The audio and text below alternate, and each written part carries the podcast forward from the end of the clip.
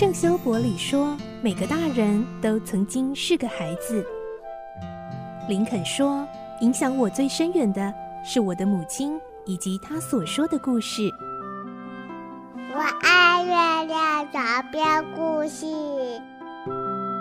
晚安，月亮床边故事。小青姐姐邀请每一位大孩子、小孩子一起听故事，不管多忙，也要和你一起听故事。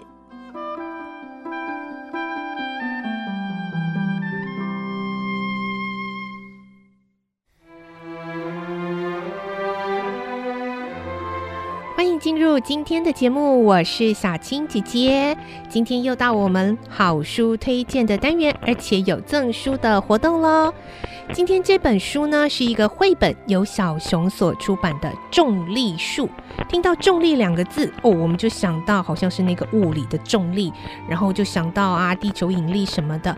可是重力树又是怎么回事呢？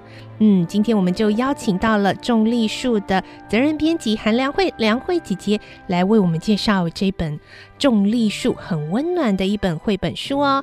Hello，良慧姐姐你好。Hello，大家好，我是小熊出版的编辑梁慧。嗯，我那时候在一个粉专看到梁慧姐姐分享这本绘本，我就觉得哎，很特别耶，因为呃，我学过的重力也是想到那位伟人哦，就是那个。那个被苹果砸到，他是吃了苹果还是被苹果砸到？应该是被苹果。大家印象是他被苹果砸到，但其实他只是目睹苹果从树下哦掉下来而已，这样子。对，就是目睹了这个状况，这样子。嗯哼哼哼，对呀、啊，对。那这一本书呢，其实是从这个小故事，就大家嗯、呃、耳熟能详小故事延伸出去的哦。所以一开始我们要先请梁慧姐姐跟我们介绍。这一本《重力树》的出版缘起，还有它的作者。好，那我在这边来跟大家分享这本《重力树：一棵苹果树启发全世界的故事》。嗯，那其实这本书它是一本孩子绝不可错过的科学还有历史人文的跨领域绘本。那其实当初在嗯看到这本书的书评的时候，我就觉得它的图画很优美，然后它也因此吸引我继续探究下去。因为我觉得它对于人物还有各细节的把握都把握的很好，嗯，然后的人文气息有阅读素养很强烈的一本书这样子，嗯，其实对于身为文科生的我来说，在面对理科方面的知识，都会觉得一窍不通，或是觉得很难，甚至会觉得有点无聊。但其实当我在看到这本绘本的时候，就感受到。这个科学还有历史擦撞出的火花，然后也被这样的内容还有题材吸引。那就是作者他以独到的叙事角度，然后重新诠释了牛顿万有引力定律的起点，也就是这个苹果树。嗯，哎、欸，我也是文科生哎，所以我如果看到那个什么科普啊，嗯、我就会想说啊。我看得懂吗？不过又想说，哎、欸，可是是儿童绘本的科普，我应该 还看得懂。可是这一本呢，其实它，嗯、呃，我觉得应该算是跨领域吧，它没有呃被限缩在说一定是讲科学或者是讲什么。我觉得其实呃阅读就是这样，是打破一些呃框框的限制，然后获得一个呃很完整的感动哦。对啊，因为其实它的内容有呼应一零八课纲的自然领域的核心素养，除了可以认识牛顿的万有引力定律的缘起，然后连接到生命教育的议题，培养孩子思辨人生价值的能力。所以，其实我觉得这本书真的非常的丰富。嗯，其实薄薄的绘本，它它也是属于三十二页的绘本吗？对，三十二页。但是其实我觉得可以做很多的延伸哦，待会我们会再请梁慧姐姐跟我们做共读的分享。那大概为我们叙述一下重力树大概的内容。您刚刚有提到，其实它哦，就像它的副标“一棵苹果树启发全世界”，是怎么样的故事呢？对，它其实就是从一棵苹果树的种子生长或长成了一棵大树，然后在牛顿的眼前落下了一颗苹果。那其实看似这个简单的事件，却引发了最伟大的科学发现。那其实从那个时候开始，这棵苹果树它就开始声名大噪，然后很多人都想要来到树下去目睹这一棵苹果树的风。嗯、然后其实后来也吸引了像是爱因斯坦还有霍金等知名的物理学家也来到这棵树下，然后也进一步启发他们的思想，也产生了连锁效应，甚至是后来的太空人啊、天文学家。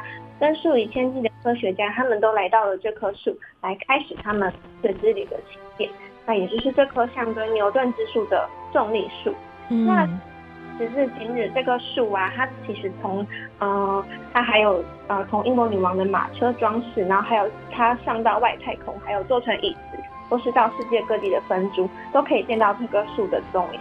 那他这本书想要传达的主轴就是，你我虽然渺小，但是却有改变世界的力量，这样子。嗯。嗯，对，刚刚梁慧姐姐说的最后这一句，真的也是我看到这个书界最感动的，就是，呃，你看一棵树，呃，它原本是一颗种子，然后或者是它后来被改成这个马车，好像都是很平常的、值的自然界的，或者是我们生活中会看到的，但是呢。就是这样一个在我们日常生活中唯一小却很确切的事物，就能够感动人心。你看它这个呃，我看到绘本的背后哦，三百五十年前的牛顿破解宇宙的秘密，然后呢，一百年前的爱因斯坦提出相对论。到四十年前的霍金解开黑洞之谜，然后呢，这个故事用一棵苹果树这样把它串起来。其实真的就是在我们的生活中，处处都可以是触发我们的感动，处处都可能是带来改变世界的转机跟力量哦。好，那梁慧，宁自己在编辑这一本书的过程中，您有什么特别或印象深刻的地方呢？您刚刚有特别说到，你很喜欢他这个书里的绘图的风格，是吗？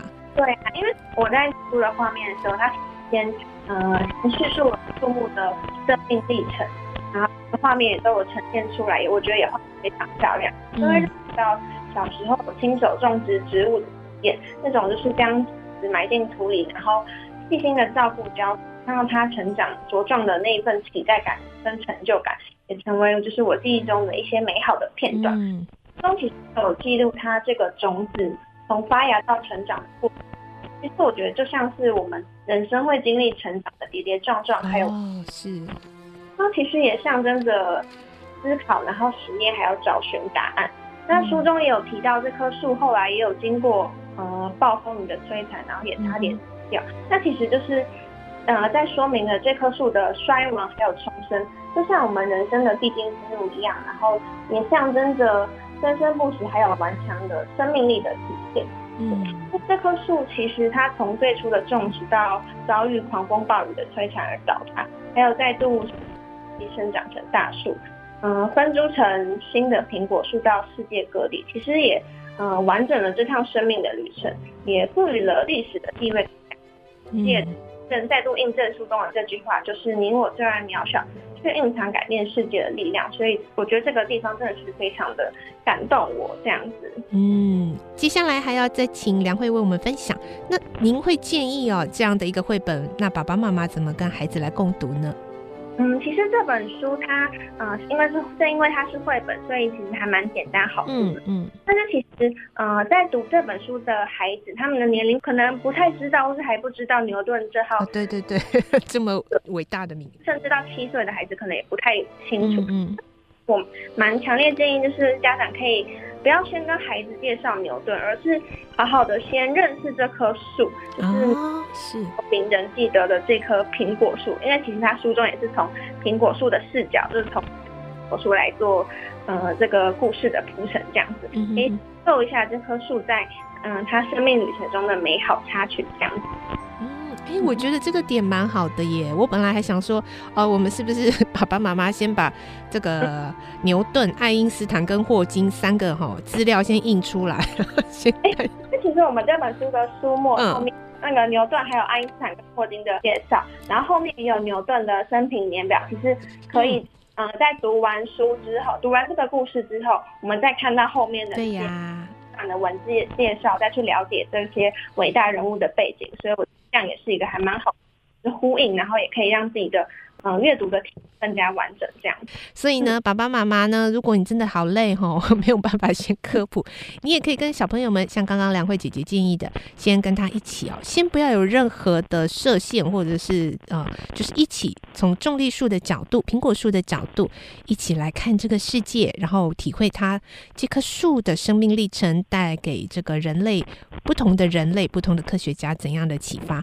然后绘本最后，呢，就有提到了这些相关的科普的介绍喽。所以呢，虽然呃就是一般的绘本三十二页，可是我觉得这是一个非常适合爸爸妈妈跟孩子一起共读，而且是非常有深度，又有科学，又有人文温暖意义的，甚至我觉得还有生命教育的这种感觉在里头哦。好，最后呢，就是我们的赠书活动喽。今天我们是有两个名额，是不是？对，嗯，好，那我们要请梁慧姐姐为我们公布今天赠书的通关密语是。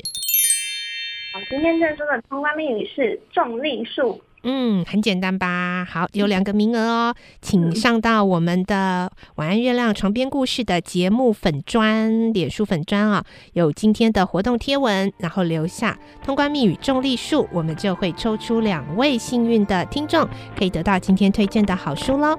好，谢谢梁慧姐姐，谢谢大家。嗯，下次我们再请梁慧姐姐跟我们推荐其他的好书了。谢谢你，拜拜，拜。小朋友要睡觉。